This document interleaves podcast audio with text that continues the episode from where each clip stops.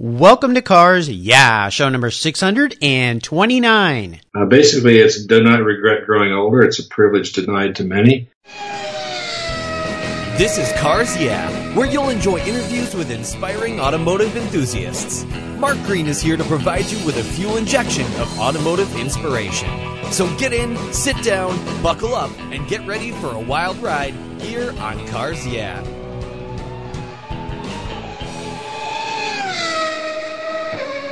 I'll never worry again about having a dead battery with my NOCO Genius Boost Jump Starter. This compact tool fits in my glove box and features rechargeable lithium battery technology that'll jumpstart a dead battery in my car, boat, truck, or RV. The Genius Boost features built-in spark-proof technology and reverse polarity protection to safely jumpstart any of my vehicles. The compact, ergonomically designed clamps are built from solid copper for maximum conductivity. There's a built-in ultrabright dual LED flashlight with seven modes, including an SOS and emergency strobe. I use my Genius Boost Jump Starter to charge my phone, tablet, and laptop while I'm on the road or if the power goes out in my home. The unit itself is easily rechargeable in my vehicle. The Genius Boost from NOCO is the ultimate emergency tool that's safe and easy to use. Quality design, state-of-the-art technology from NOCO, the battery car source since 1914. I've got one in each of my vehicles. Get yours at geniuschargers.com. Hello, automotive enthusiasts. I am revved up and so excited to introduce today's very special guest, John Raeford. John, are you buckled up and ready for a fun ride? I'm ready to rock and roll. All right. Absolutely. Absolutely great to have you here. Okay. John Rayford has had many jobs over his 70 plus years. He's been a bartender, a copy boy, a teacher, He's owned businesses, an x-ray tech, and worked in a level one trauma center, and a professor of radiologic sciences. He's also been a car guy his whole life. Born and raised in Indianapolis, that's pretty common. In his retirement, John has taken up a new challenge, learning how to create 3D automotive pieces and automotive related products using computer graphics. He started with the demonstration principles of radiology and migrated into cars and other objects he found interesting. By studying coach builders and styling houses, including Pininfarina and past Cars guest Rafi Minasian, John's taken his passion for cars in a whole new direction, proving you can indeed teach an old dog new skills. So, John, I've told our listeners just a tiny bit about you. Would you take a brief moment, share a little bit more about your career and your life, and of course, your passion for automobiles? Well, I guess that what you could say about me is I'm a person who has gone down a lot of different alleys, a lot of different roads, um, and enjoyed every single one of them. Um, I'm going to speak more about it later on today, but you know, I just uh, find it really amusing to me to uh, to do that. Now, I suppose there are people that say, "Well, you you haven't focused on anything." Well, actually, I have. but sometimes I get uh, doors open and I walk through them to see where they lead me. And yeah, lo and behold, I wind up here talking to you on the internet. So I know, isn't isn't that funny where life's paths take us? And I think this is really important because a big part of Cars Yeah is inspiring automotive enthusiasts, proving to people that if you have a passion for something, you can find a way to create a career or have some interest in it or involvement in it.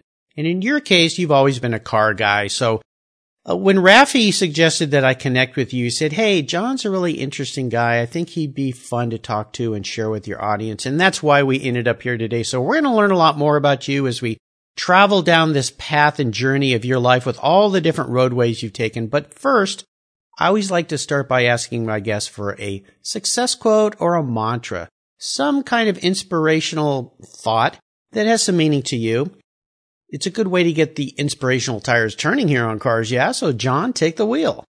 Okay. Well, I've got a couple of thoughts. Uh, one was uh, a quote that I found on the internet not too many years ago.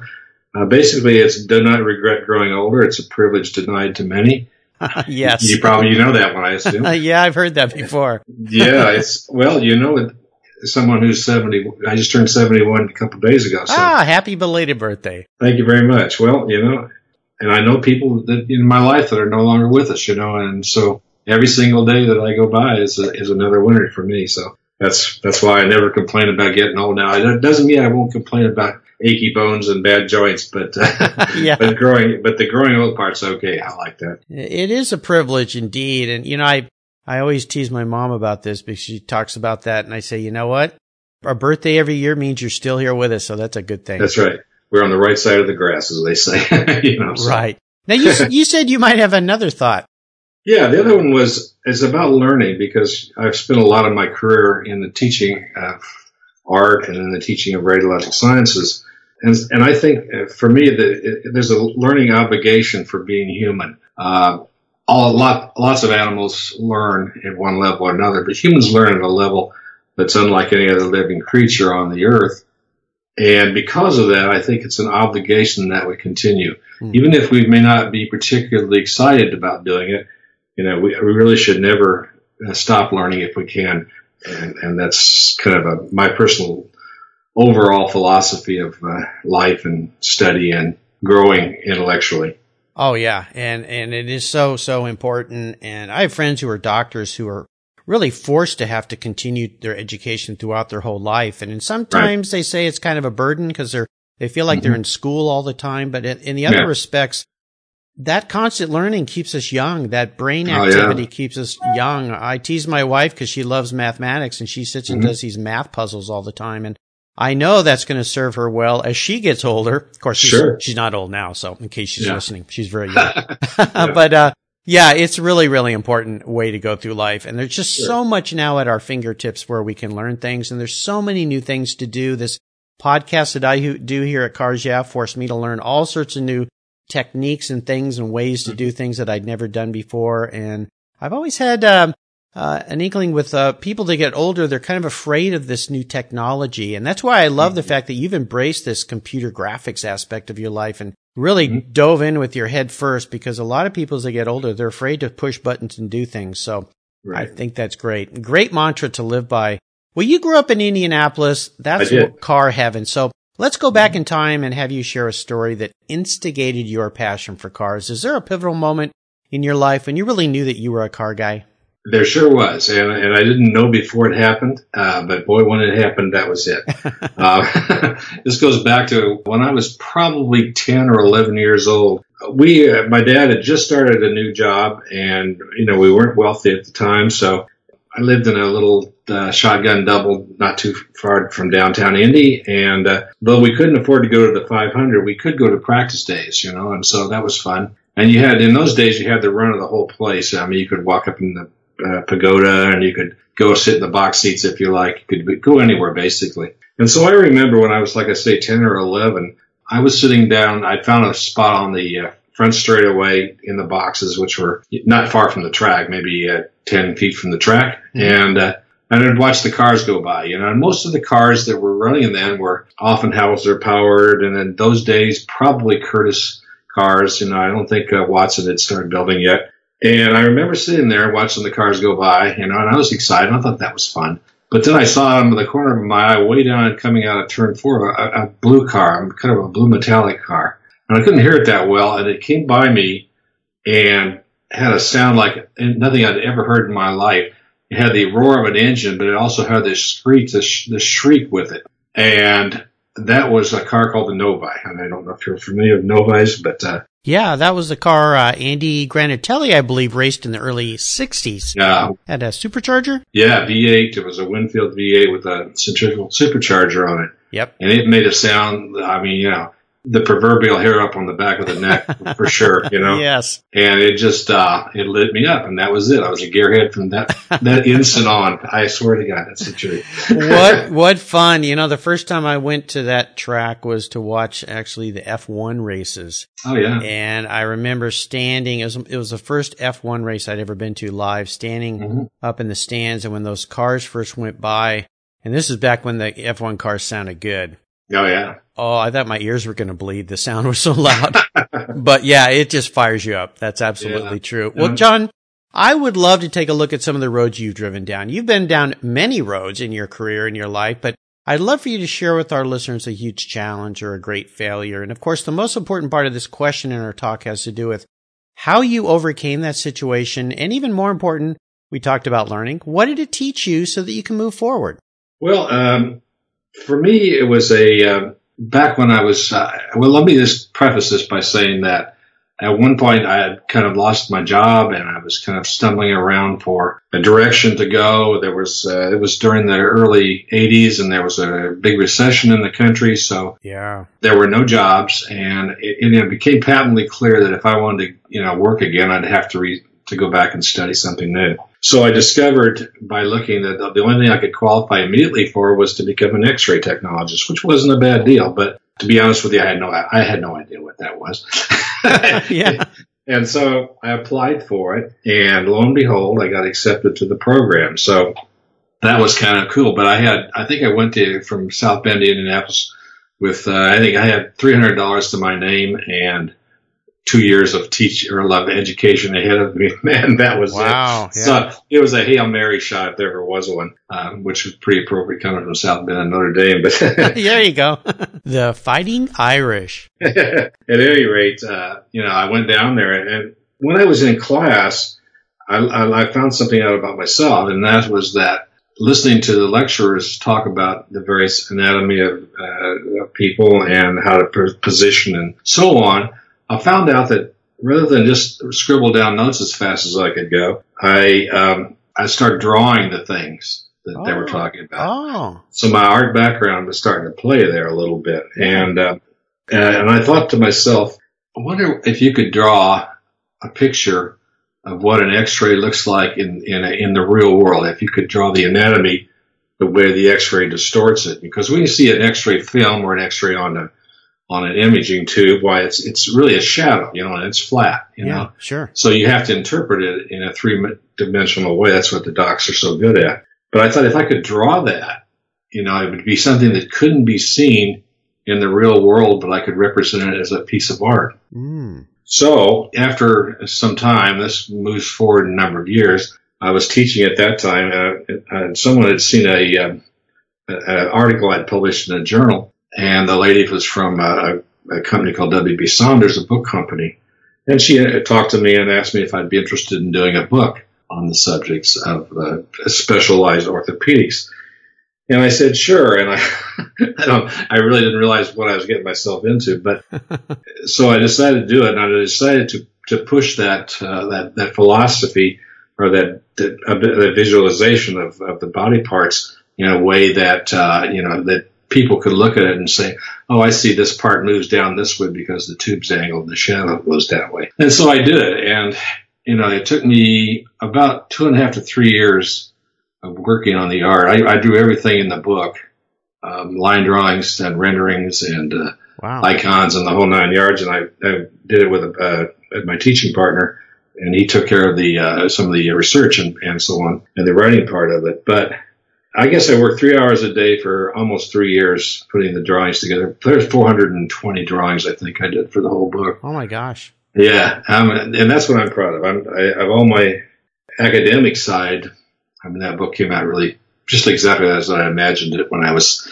sitting in, as a first year student in, in the X-ray class trying to draw that. yeah, obviously a big challenge. I've had a lot yeah. of guests on the show that have done books and Mm-hmm. And they're much bigger works than anyone ever imagines oh. once they get into them. So, oh yeah, and I can tell you for a fact, academics don't pay well either. You know? uh, no, they they typically don't. No, unfortunately, yeah. they don't at, at, a lot of different levels. But you know, yeah. your your comments uh, bring to mind a past guest I've had here, very interesting artist from the United Kingdom, Nick mm-hmm. Veasey.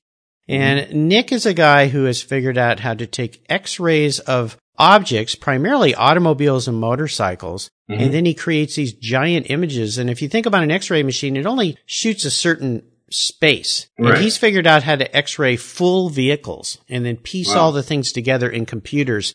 I I'll think yeah, you got to look him up uh, on my on my website. You'll find him under Nick Veasey, V E A S E Y, with links okay. to his website. I think you would really like to learn more about what he's doing with your x-ray background, your computer fascination and passion, and your automotive. He's combined them all in some very unique ways. Sounds great. Yeah, check him out. Well, I will. Let's shift gears here and go to the other end of the spectrum. I'd love for you to share what I call a career aha moment. It's a, another time when the headlights come on and illuminate your way for a new path. Now, you've been down many paths, many roads, as you said, many alleyways.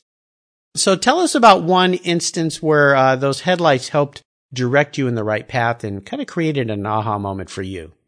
Well, this goes back to uh, my career in, in, radiography once again, and we needed some uh, some ways to to teach that I thought maybe uh, some of the new 3D animation software might be useful. I had no idea how to use it or you know anything like that. It was very expensive back there too, so I couldn't as an individual afford to buy it. But you know the program could afford to, so I kind of talked, I, you know, I did a little fan, song and dance and talked my program director into uh, buying some software with mm-hmm. the promise that I would be able to make some 3D or do some animation. And it took me a while to learn it, but it was a program called 3DX, uh-huh. uh, 3D Studio. Now it's called Max, but, uh, so I, I, learned to do that, and, uh, I, I was able to de- demonstrate again some some uh, radiographic principles with 3D animation. And though it didn't really lead directly to cars at that moment in my life, after I retired, the skills that I learned there were then applied to what I was what I'm doing these days. Ah, so, I see. Yeah, that's so that's kind of a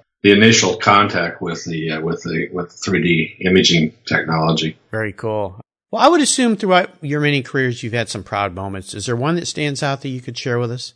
I think, uh, yeah, in terms of uh, professional career, I think uh, when I was awarded tenure for at IU as an assistant professor, and then later on being pro- promoted to associate professor, those are wow. things that you know when you're uh, when you're in a retail business uh, selling leather goods in South Bend, the last thing you'll think you're going to be is a, a tenured associate yeah. professor the School of Medicine at IU. But well, you, know, know, what's great again here is you've packed a lot of living into your your years. You're your yeah. your young 71 years here, but mm-hmm. Uh, mm-hmm. Uh, I think that's really great. You've done so many different things, and so many people go through their life just kind of doing the same thing over and over again. And yeah. towards the end, we've all heard this from people who are passing away or at the end of their life. The only regrets they have are things they didn't try that they should have tried. Yeah, yeah. Oh, I understand that completely. Yeah, yeah. I just you have to, you know, I, I could have, I could have just, you know, not gone through those doors as I mentioned earlier in this interview. Uh, but they were so enticing that you feel like you have to try. You know, what are you going to do? You got to sit around and complain. You know, it doesn't work. You know, no, so. no, it doesn't. Yeah, look for those doors and take those steps for, for for sure. Absolutely. Well, let's have a little bit of fun here and go way back in time. I'd love for you to share your first really special car and maybe a memory you have of that vehicle. yeah, well, I I did have a special car. I was a, a 1965 Plymouth Barracuda Formula S. Oh wow! Cool. Uh, one of those, one of those glass back jobs. Yeah, yeah. First came out, and this is the first year I think they were doing it, and uh, and I got that when I was, I think I just graduated from high school. Well, no, I've, I've been out a year because it was the end of '65. Okay. And uh, it was a white one, and it had Goodyear blue streaks on it, and 273 V8 with a four barrel, and it had a kind of a resonator exhaust, and then a TorqueFlite. And boy, I just I thought I was the hot stuff, you know. and uh, yeah, it was fun. It was uh, in those days, torque TorqueFlite was the way to go. The sticks were not as quick as the torque TorqueFlites because they were more consistent. But sure. uh, and mm, I did my share of street racing with it.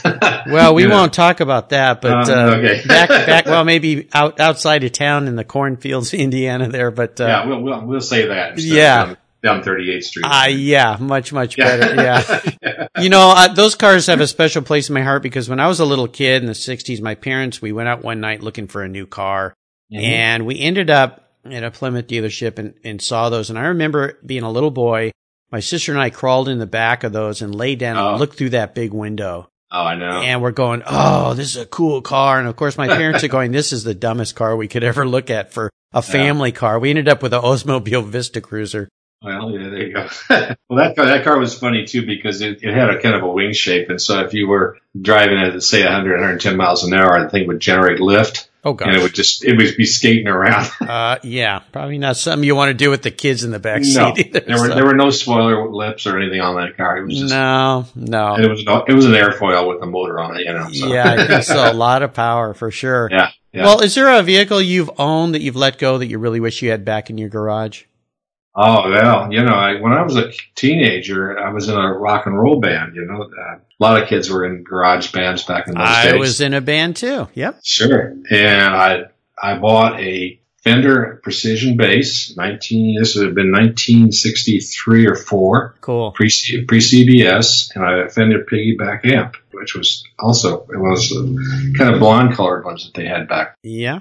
And I played that for a while, and then I decided I wanted to go acoustic, and I was getting ready to move, go to college, and so I sold it for a hundred bucks a piece. Wow. Oh God! You know, I look now. yeah. You know, I found a position. A nice one today is what eight, nine thousand dollars worth. You know, yeah, so. some of those old guitars have gone just crazy. I had a beautiful old 12 string Gretsch uh, that Oh, I that I got that was actually owned by uh, uh, Nesmith, one of the Monkees. Oh, really? How cool is that? Was signed by him, and uh, Oh. yeah, I always think, why did I sell that? But I sold it to buy a car, so oh, yeah, yeah. that that's why. Even back then, the things were odd back then. I remember there was a little uh, a sports car dealer in Indianapolis, down not too far from where I was living at the time on the east side, and you know, we we go down. There's an ice cream store next door. We go down and have you know get an ice cream cone or something, and always walk over to the across the street to the to the sport car place. You know, I remember I remember walking in there one day, and there was a uh, I wasn't real familiar with all the cars at the time, but there was a, uh Ferrari short wheelbase Berlinetta sitting in the showroom. Uh huh. Yeah, it had been it was blue with a cream top section painted on it, and uh, apparently it had been in a fire and been restored. Okay, hmm five thousand bucks.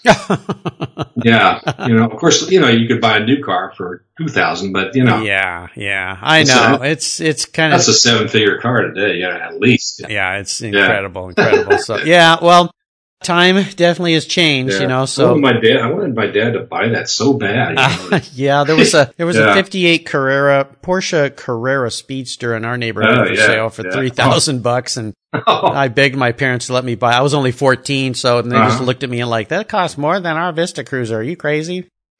so yeah, I always remind them how much it's worth Yeah. today, but uh, right. It's never hurts, Right, they just roll their eyes. Well, I would love for you to share what you're doing today. I want you to talk a little bit more about this new passion you've taken up working with Okay. computer graphics and Max. What are the kind of things you're doing that are car related with this new technology that you've learned about?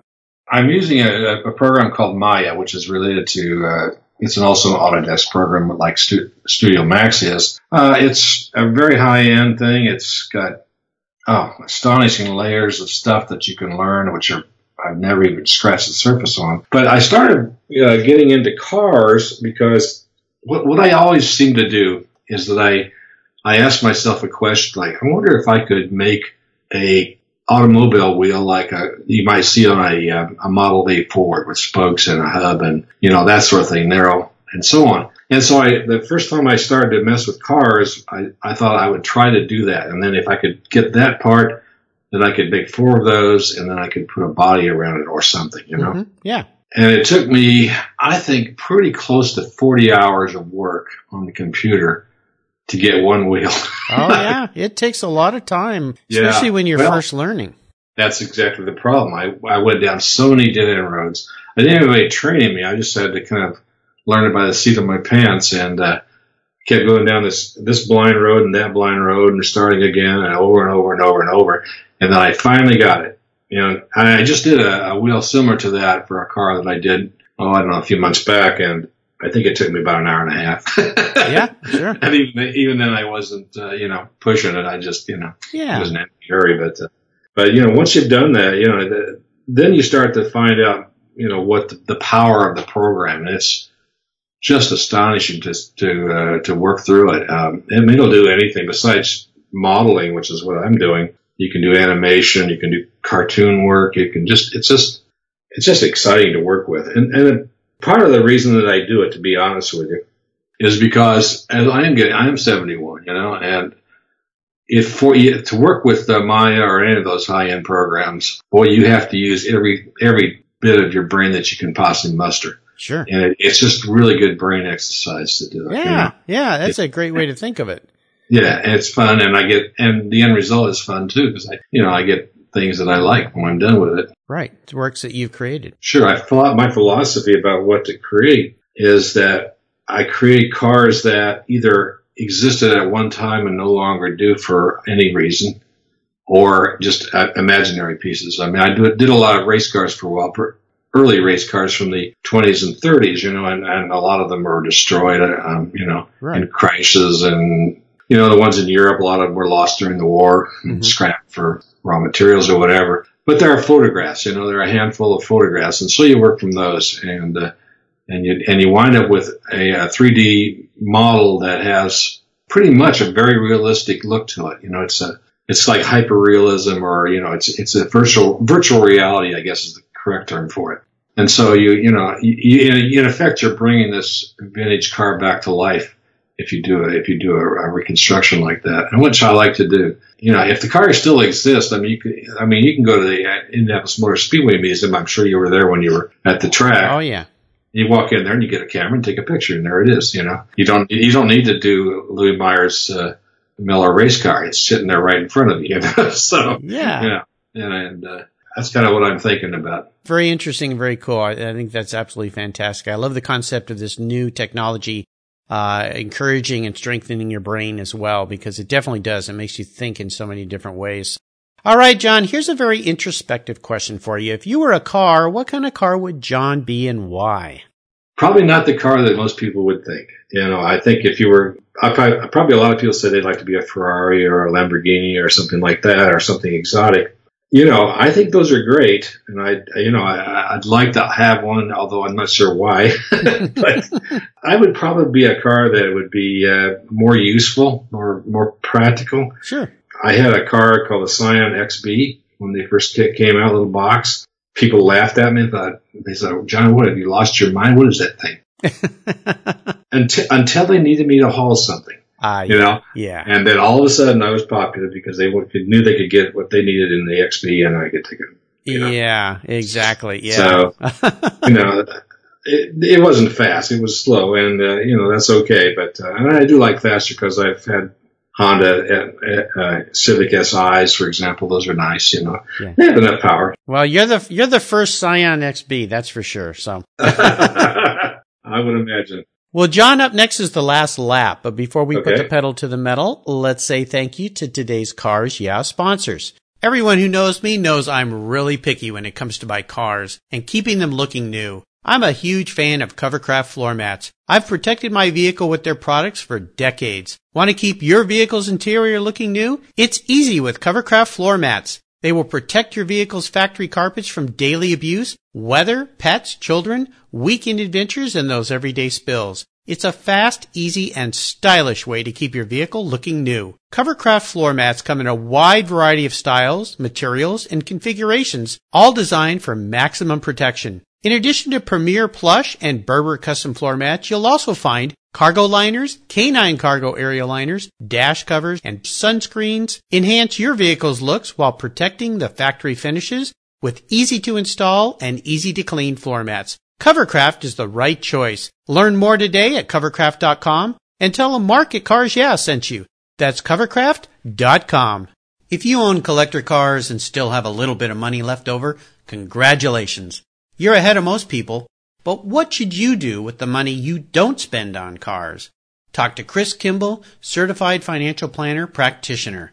For over 20 years, he's been helping people just like you and me with their financial planning and investments. And he's a car guy too. Call 253-722-PLAN. Or you can view his website at www.chrisvkimball.com.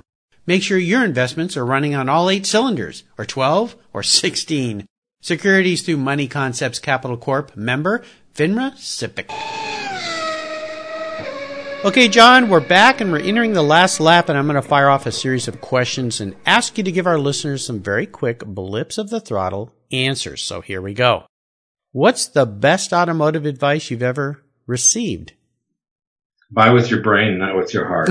I know, but we never do. So no, it's impossible. But you know, you got to try. You got to try. Take a friend along to get you to talk you out of buying that used car. That's what I do. That's, yeah. Would you share one of your personal habits you believe has helped contribute to your success over the years?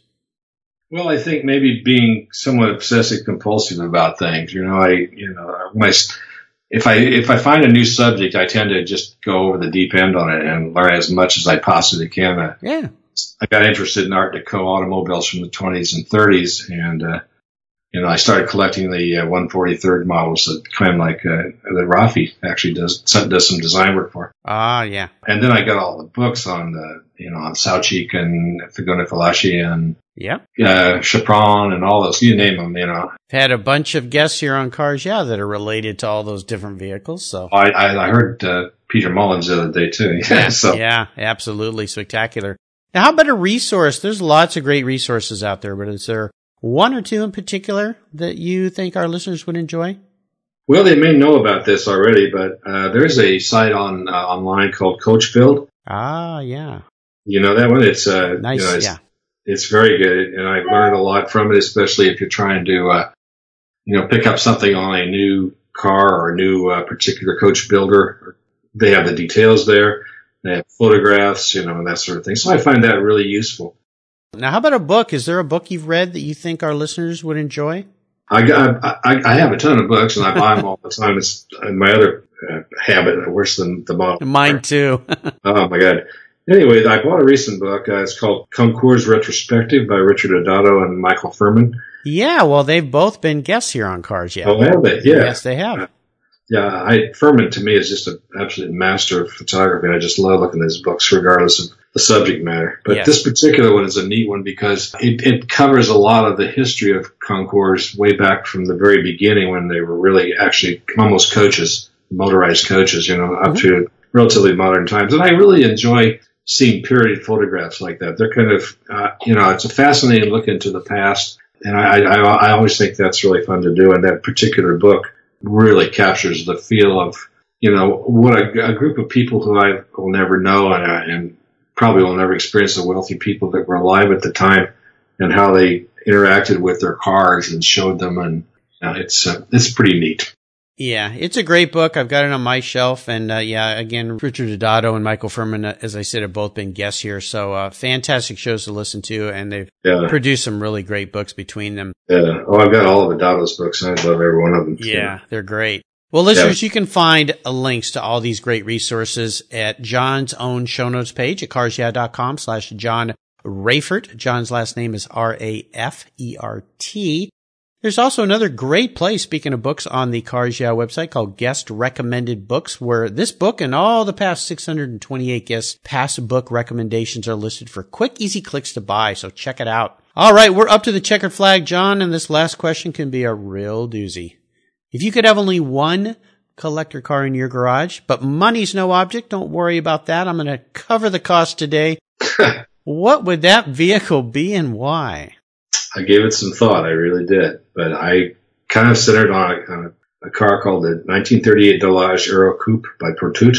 Uh, I think it's could very well be the most beautiful car ever built. It's designed by uh, a Frenchman named Georges Paulin, and every time I look at it, it just it pleases my eye. There's uh, just like every line is beautifully handled, and there's these subtle tensions that he built in the in the design of the way the lines flow between one another.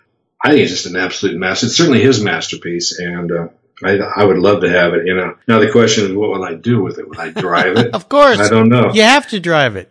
Well, sure, but I think a lot of it would be like some people say they would get a glass of wine, they go out and put a chair and just stare at it for hours. You know, it's, it's like a like a fine. It's the same as looking at a fine painting to me, except he has a motor. You know, right. it's a beautiful. Best in show at Pebble Beach, so I'm not the only one that thinks it's neat. Oh no, that that car I saw that car live at Pebble Beach the year Did you? Yeah, and it's it's absolutely magical. There's so many of those vehicles that you look at them and you go, somebody actually ordered this and bought it and drove it. I, know. It's it's Wow. hard hard to imagine, but it, it's just yeah. It, of that era, those cars in that era were magical. That Art Deco period, if you will, that Mhm. things looked like they would fly and they were huge Oh, yeah. and big and giant and massive and uh yeah they're just they are they're works of art you just park it in your living room that's what i would do Well, I think that's where it is. I, I, I know Sam Mann probably will not cut it loose for you. no for me. thank goodness because i don't think i could afford it either but right. uh so- but i could talk yeah yeah.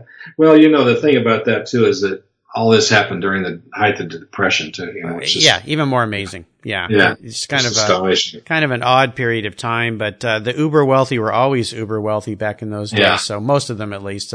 Well, very nice choice, John. First one to pick that car. So uh, I'll call uh, Mr. Mann and see if we can. He just recently sold uh, about a dozen of his cars. So uh, I saw that, yeah, yeah. So, uh, but that one he still has, I believe. So we. Uh, Well, interesting. that You mentioned Rafi Minasian, and he just he just did that model in 124 scale for uh, Automodello. oh, okay. His company, and uh, I think it's in production now. It's not been released yet, but I think it's going to be released before the end of the year. Well, maybe I can afford that. That one I yeah, can get you. so. that one that one's a little more reasonable. I think I'm going to have that. That has to be on my shelf. Yeah, obviously. I think so. And I know you have a big collection of model cars, so Yeah, yeah, I do. definitely you'll have to add that. We can get uh, Rafi to sign that for you as well, which would be kind of cool. So Yeah. awesome. Well, John, you've taken me on a great ride today. I've really enjoyed Appreciate learning it. more about you. Yeah, absolutely. And I want to thank you for sharing your journey with the Cars Yeah listeners. Could you offer us one parting piece of guidance before you head off into the sunset in that 38 Delage Aero Coupe?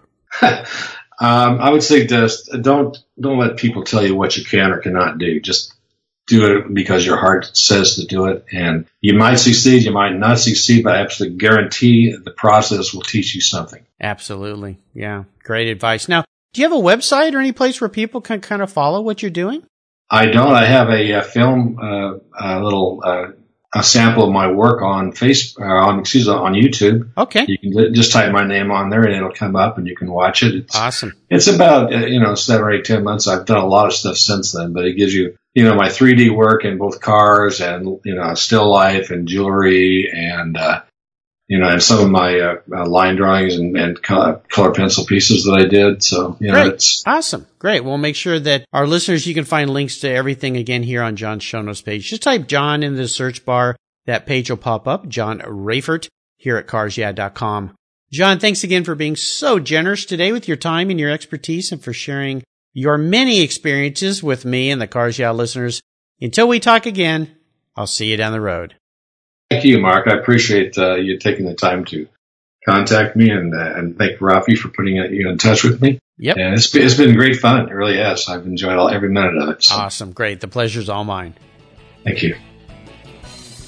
Thank you so much for joining us on today's ride here at Cars Yeah. Drive on over to carsyeah.com to find show notes and inspiring automotive fun. Download your free copy of Filler Up, a fun book filled with gorgeous photographs of fuel filler fun, including quotes from more inspiring automotive enthusiasts.